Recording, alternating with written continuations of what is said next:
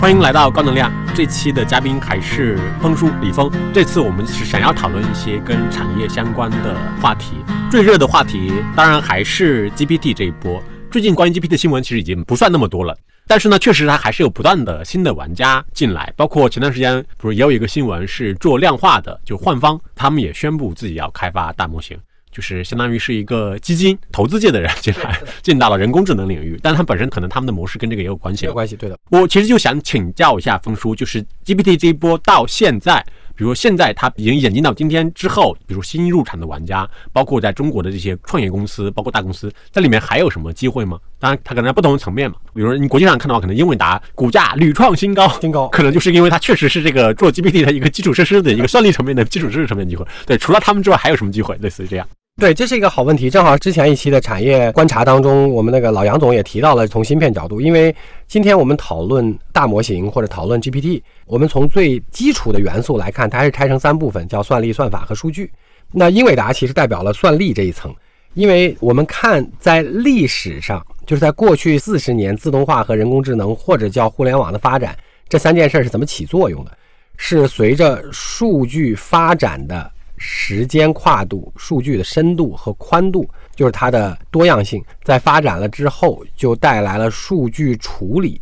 也就是算法在不同阶段的递进和演进。因为算法永远是为了抽象近似和简化。为什么要抽象近似和简化？就是因为它不能穷尽所有可能来不分轻重的诠释一遍。为什么不能呢？就是因为算力还不支持。所以说算法的演进和数据的增加带来的另外一个需求，就是像上台阶一样，不是逐渐的，算力就需要也在迭代。所以这三件事是这么交叉进化的。好，回到今天，我们先不把它看成 GPT， 我们先暂时只把它看成刚才我们讲到了这个迭代过程当中的一个阶段。 GPT 相当于是算法，是吧？算法，对的。大模型嘛，模型，对的。好，那英伟达代表的是算力。那算力在中国今天大家的挑战是因为美国的一些限制，所以大家在今天的算力上，短期是通过往上堆来解决问题，那中长期要不然你就想办法绕过去自己能解决，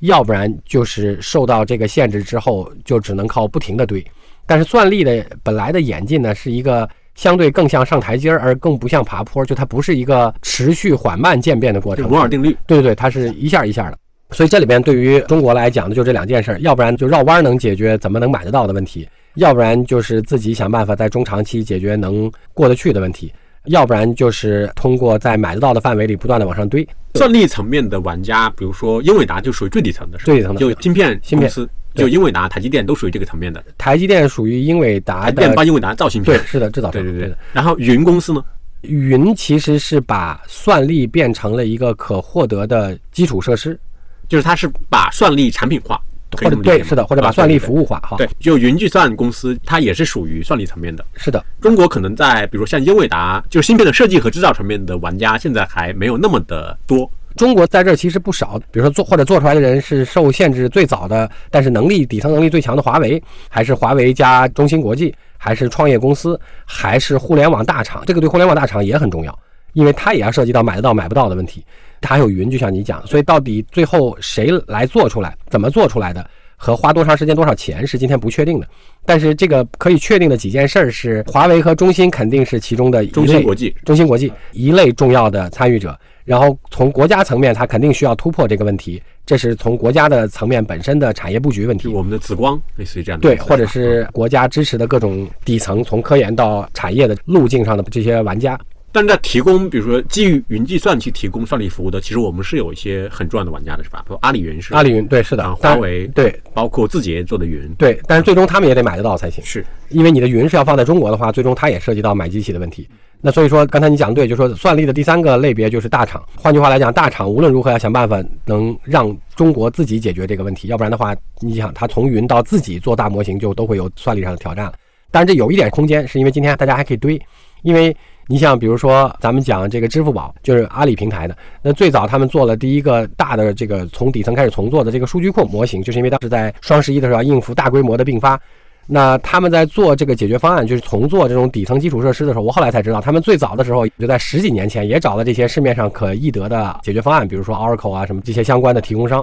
那但是最大的挑战是，他们当时这些比较好的数据库和软件服务的提供商来解决当时的支付宝的需求的时候，他们底层的硬件要求比较高，他们要求配在比较高的服务器上。那当时就15、16年前的支付宝和淘宝，那个时候还没有这么多钱预算来搞这个巨贵的服务器和这些比较贵的软件或者数据库。对，他们叫 IoT 是吧？去 LE 其实叫。那在当时的情况下，他们就是用486、586这样堆的。我才刚知道他们原来是这么做的。所以说堆能解决一段时间的问题啊。那算力的问题，刚才我们讲了，主要的玩家在中国就会是受制裁最早、积累最丰富的，比如说华为、中兴，这是一条线。那从国家意义上会支持很多从科研到产业之间和从头到尾的这些相关的单位，这是国家意义上一定要解决这个产业的瓶颈问题。那另外一个最大的力量是来自于互联网大厂，它也要解决自己的算力和自己所提供的云服务的问题。所以最大的就是这3拨人了，这里边都是大玩家，且要大钱，且要稍微长一点的耐心和时间。可能配置了又一打是吧？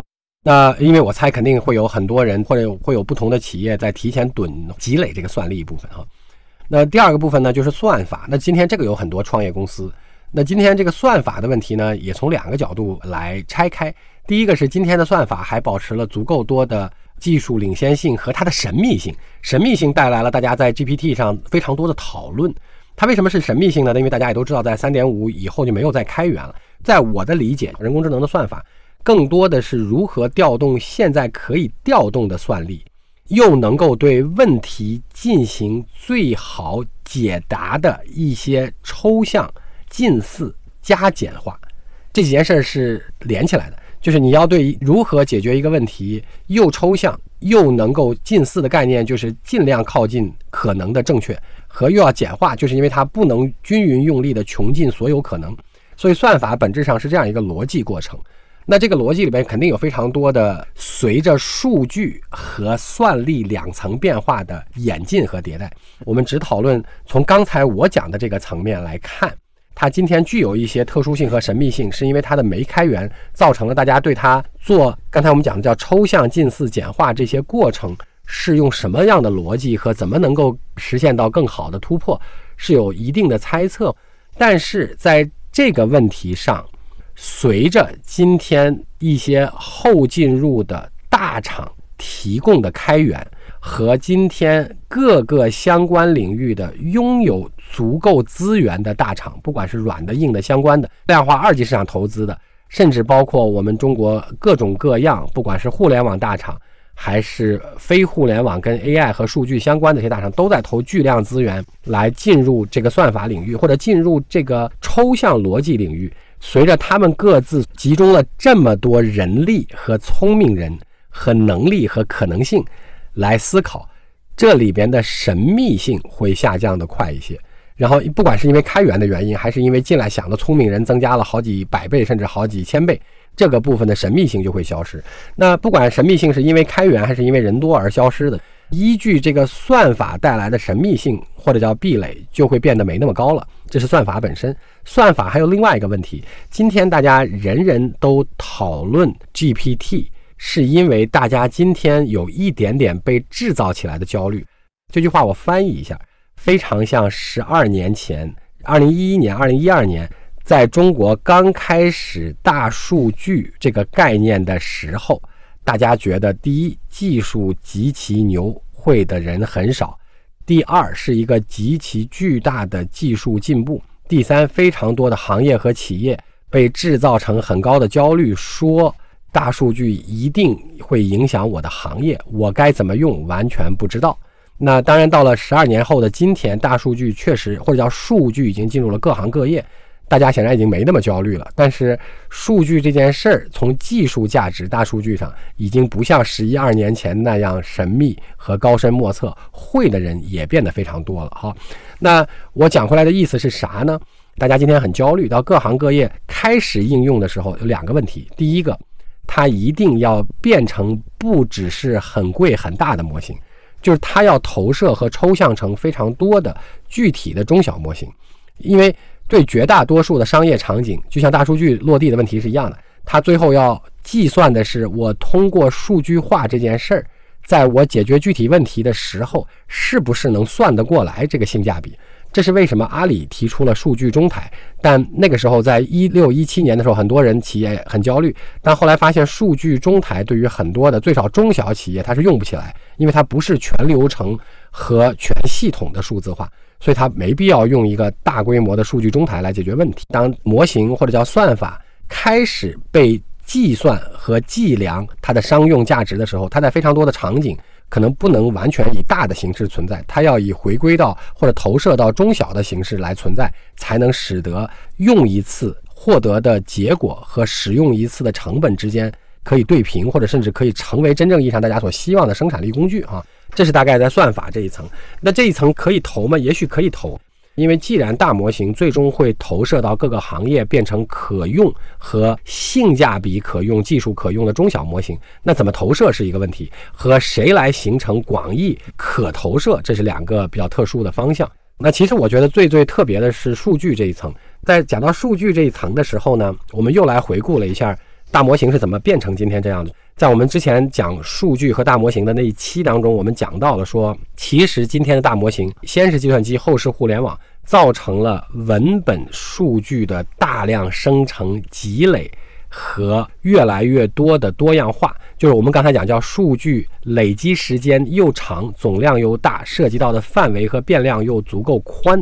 在历史积累的过程当中，算法做了非常多演进，在今天的大模型以前，离得最近的还有这些 BERT， 就是各种各样 NLP 在历史上迭代相关的。最早我们知道的也还有关键词抽取，就是搜索引擎的基础和摘要提取，包括切词，这些最早的所谓叫算法在文本数据上的积累，然后才到了今天的 GPT。 那所以说，互联网的文本的数据化程度配合着算法在过去20年的演进，得到了今天这个阶段叫 GPT 哈。那我们讲完这个前提之后，你会发现今天也许如果像大家希望和预期的一样， AI 在将来可以变成各行各业像电一样的生产力工具的话，它的最简单的需要是它所能够应用的行业需要像互联网或者最少某种意义上的互联网文本数据一样，在数据化这个问题上积累时间够，积累总量够，和积累足够多的覆盖范围和变量够。那你说你老说够，什么是不够？我们来打一个比方，大家就明白了。比如说14年到16年那个时候最热的投资领域，最贵的跟今天的这个 GPT 一样是什么呢？是自动驾驶。那个时候的自动驾驶，大家投的最热情的是算法，就是非常多做自动驾驶算法和软件的公司都以极其高的估值，是极其高，就是上来就跟今天的大模型一样，上来都是4、5亿、3、4亿美金的估值起步，或者到几亿和十几亿和几十亿。自动驾驶也是一种人工智能，那当时算法公司获得了最大的青睐。今天几乎所有的自动驾驶算法公司都碰见了一些挑战和要解决的问题。第一个问题，怎么落地？第二个问题，能不能上路，真正意义上商用？那大家发现说，今天在这两个问题上，落地和商用两个问题上都有较大的挑战。那只有在封闭环境里面有一部分应用。对，封闭环境可以，就是没有其他干扰。好，那为什么会这样？就像您刚才讲的，为什么会在封闭环境才行，在开放环境不行？那我们回到刚才我那个逻辑上，它的最大的挑战是过往在驾驶这个问题上，在全环境所积累的数据化不够。什么叫全环境？就是所有的不同车辆是怎么驾驶的，不同的人是怎么驾驶的，路面和环境条件是什么样的，需求是什么样的，这些所有的过程在驾驶这件事儿上的数据化程度是不够的。因为在数据化程度上是不够的，所以导致的结果是，算法虽然已经很先进了，但是它在应用过程当中能不能交给你人工智能？当然车有很多安全问题，但能不能交给人工智能和你是不是把所有的他们叫 corner case， 就所有的这些特殊案例和情境问题都覆盖了，是不知道的。那在这两个情况下的话，算法虽然很先进，但因为数据化还不够，所以导致的结果，它在左边的落地和右边的商用上，在自动驾驶上都碰见了很多挑战。其实各行各业并不一定是今天的算法不够，而是因为各行各业的数据化不够。那所以说放在中国还尤其特别。那这句话怎么讲呢？因为我们在我们自己的公号上写过一个文章，在去年底的时候叫做美国，其实这里边没有任何的褒义和贬义哈，就是个纯中性描述。美国更擅长的，我们把它叫脱虚向虚。什么叫脱虚向虚？就是在科技上做科技。中国比较擅长的是脱虚向实，虚实结合。因为中国的特点是中国的产业链比较长和多，所以中国的技术最后都是在产业链里进行演进和推动的，我们叫应用型技术创新。好，那你放到刚才那个问题上，中美也许碰到的机会是不一样的。美国它剩的行业都已经剩到了比较短的链条啊，即便是服务业，也都是一些生产性服务行业，当然也包括城市服务业，它剩到了比较短的链条。然后这些链条经过了美国的过往什么 SaaS 呀、什么 IT 基础设施改造啊、什么这些事儿，已经算有一定数据化程度了。当然，互联网它更是了。那所以从这个意义上来讲，在这个基础上去迭代，当然它的金融也算是去往前迭代哈。那中国机会更大的是叫各行各业，回到我们之前有一期谈过的，叫都需要很好的来解决数据化，同时再把算法用进去，使得它变成生产力工具。那在这个意义上呢，中国的优势是什么呢？如果你确实要让大模型加人工智能变成是真正意义上的生产力工具，如果你的产业链长且数字化程度高，理论上你的生产力工具的效率的体现会更大，因为你可以用的环节多，可以用的链条长，只要是你能用得上的话。那什么决定能不能用得上？是中国的这个长链条、大链条、宽链条能不能数字化？那所以归根结底，在大模型这个问题上，或者在整个面向未来的整体布局上，今天从商业问题上需要解决的是各行各业谁来领导，或者叫推动了各行各业的数字化。如果你推动了这个数字化，并且数字化在你这儿产生和集成，你也有技术基因，你就有足够多的机会在未来等到行业的数字化水平，数字化水平是刚才我们讲的叫宽度、广度和时间累积度，这些事情到了某一个程度，但具体不同行业什么是那个门槛咱也不能准确猜测，但到了某一个程度之后，当它算法在其中已经变得可用和提高效率的时候，你能解决这些全链条的效率和使用到的范围就会更宽更大。我们打一个行业比方，比如说因为线上零售最早是淘宝在推动，所以它推动了零售行业的数据化，尤其是在它这儿进行了诞生和集成，因为它要制造足够多的卖家，叫淘宝商家，然后又要想办法让足够多的人上来互联网买东西。那所以在他这儿推动了这个零售行业，在他这里既数据化，他又集成了数据化。因为他集成了数据化，且他后来有了技术比较好的基因，所以在他推动支付宝的时候，他就利用他既推动数据化，数据化又能够集成，在这儿产生出了足够好的新应用场景。因为中国的银行体系，其实在我们00年之后做这个叫 IT 化改造，就是把后台、中后台的 IT 系统和我们叫 BOSS 系统，就是这个清结算系统，已经都算数据化做好了。但那个时候中国的金融系统的前台，就是我们讲那个时候大家银行里都还主要靠营业厅呢，所以你的前台就是需求收集那部分其实是线下化的，它不是数据化的，虽然你的中后台已经非常数据化了。好，那淘宝把零售行业进行了数据化之后，当这个数据化引入了支付宝这个金融工具之后，才产生出了后来的这个所谓叫巨无霸的蚂蚁，是因为在它的这个范围里面，就在它处理的金融范围里面，变成了前台和部分中台都是在它这儿完成了数据化和数据的集成。此外，它通过跟银行的直连，也利用了银行在中后台系统上的全链条数据化。在这个全链条数据化的基础上，而且程度很高，那它就可以做成所谓升级的概念，就是刚才我们讲的人工智能，就是交易怎么撮合呀，贷款怎么撮合，贷款利率怎么定啊，等等等等这些问题。那当然到了 GPT 也许可以更 GPT。 那所以说，刨去刚才我们讲到了美国中国区别，中国可能最大的事情和机会是对于足够多的行业来看，谁能做成这个行业链条的推动了它的数据化，且数据最好在这里集成。那当这种情况出现了之后，到一定程度它还有技术基因，它就可以把它真的变成生产力工具了。这时候刚才我们讲到的数据可能这一层在中国意义和机会更大，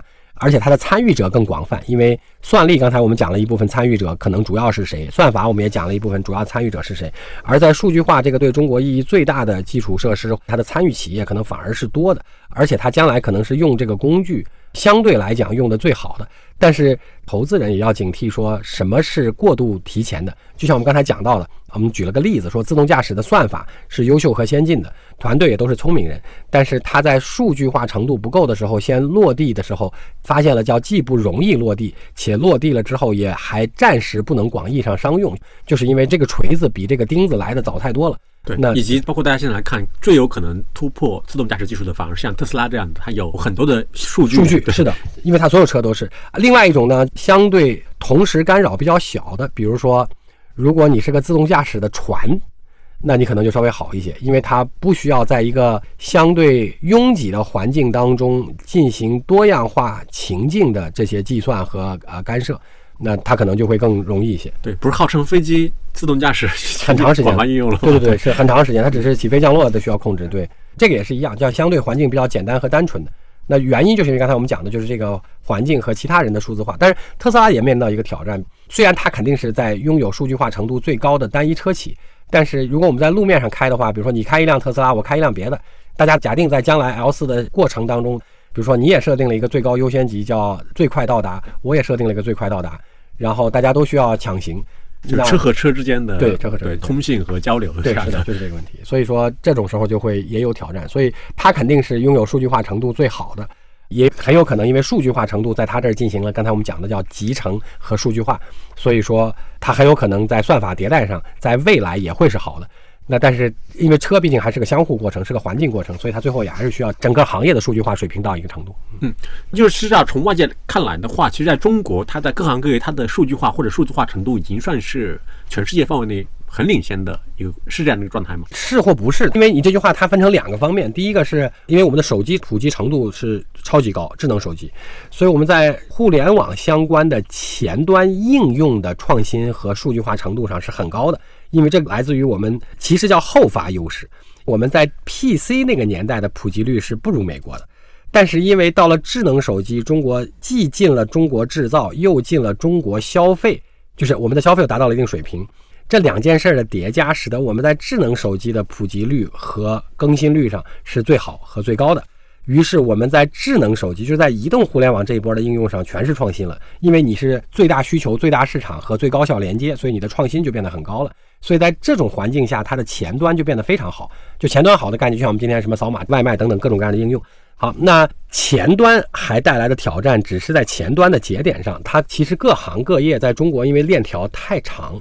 所以它各行各业那个链条里面的数据化，就是我们讲叫做中上游全链条企业的数字化，在很多行业是还不高的。那不高的原因，在中国我们曾经讲过一期，这个其实更多的叫产业数字化，或者叫产业互联网，其实应该叫产业数字化。产业数字化对中国是最需要的，因为我把前端变成了数字化之后，我可以非常好的调动需求。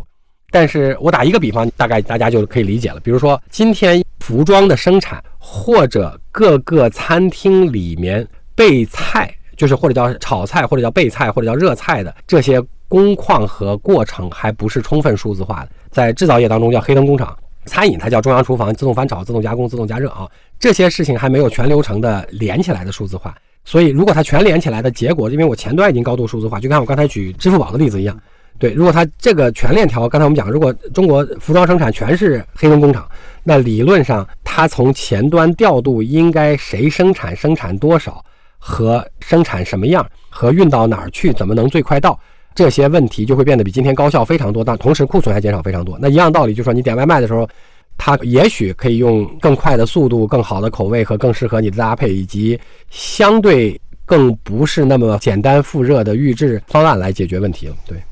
像这种比如说产业端的这种数据化，它的推手可能会是谁，或者推动力可能会是什么样的人、公司？非常好的问题，就我们在哪一期的数据化上其实也讲到过这个问题，就是中国最大的挑战是因为如下两句话。第一句话叫做中国拥有全世界最多的 B2B 企业，这是因为你的产业链长啊、多呀、大呀，所以除了最末一环 2C 之外，全链条全是 2B 的。那中国拥有了全世界最多的 2B 中小企业。第二个问题是，所有的 2B 中小企业，就是上下游客户都是 B 的这些中小企业，它在数据化的时候，它不是为了数据化而数据化的，它是为了解决自身的生存环境问题。我记得你们讨论那个做货运的那个公司，对货运的，对它就是，或者是做零售的，对批发的，它其实是推动了那个，就比如说那个货车的对一部分的数据化嘛。所以简单来讲，就是你解决中小企业或者中国产业链条的数字化的问题，最好是开源，其次是节流的方法，它是用算钱来解决你的，就是我通过用你能不能赚钱这件事儿，能不能更好的有利润这件事儿来解决要不要用你的，而它不是通过说你告诉我数据化，我觉得数据化可能可以，我就用了。就它不是一个单纯的技术或者理念的驱动，它必须要有一个跟它匹配的商业模式，能够帮人家赚钱。它不是为了管理效率的提升来用你，它更多的是为了它的产业效率的目的来用你。那所以说在中国，通常我还拿刚才一模一样的比方，虽然它是 to C 的，淘宝最早搭了支付宝这件事儿，是为了解决买卖的信用问题，就是到底钱给谁，就是因为我先把钱给卖家，我怕他骗我，卖家先把货发出来，他怕这个用户骗他东西，所以最好只好淘宝在中间做了个买卖的信用中介的解决方案，所以这是最早的支付宝。那支付宝对于卖家来讲是一个收款保证，对于买家来讲是一个防上当保证。那所以因为它最早的时候不是以实现买卖的金融解决方案为前提的，它是解决信用中介问题，它其实是个担保，对，它是个 对，或者说它是就是买卖双方的在这个节点上的数字化，不是为了他知道要数字化，而是为了他们各自解决一些自己防别人骗的问题来出现的一个结果。虽然这件事儿变成了一个非常重要的极其大的数据化节点，那大概中国的非常多的，因为是中小企业两边 to B， 大概都有这样的情况和问题。所以说它不是管理驱动的，也不是数据化驱动的，它是叫开源节流驱动的，从而导致形成了数字化。那今天中国疫情之后，大家讨论非常多的裁员问题，我觉得好像也许经过了疫情之后的今年，在经济增长偏存量竞争而不是增量竞争，增量竞争的时候大家都只考虑增长，更不考虑效率，那在存量竞争的时候大家就会更多的考虑效率了。所以我猜测也许疫情之后，看起来今天大家在讨论一些裁员的问题啊等等，也包括阿里巴巴分拆的问题啊等等，那这些可能也许中国更多的企业开始进入效率竞争。如果进入效率竞争的话，从我们刚才讲的它对数据化本来的要求是必须帮我赚钱，到也许慢慢的可以过渡到说有一些数据化它可以认可这个工具或流程是帮我提高效率或者省钱，可能会经历这个过程。好吧，那我们这一次产业观察就聊到这儿，因为我相信其实包括关于人工智能和 GPT 的话题，它其实之后应该我们还是会不断的回来讨论这些问题的。是的，好，谢谢，谢谢。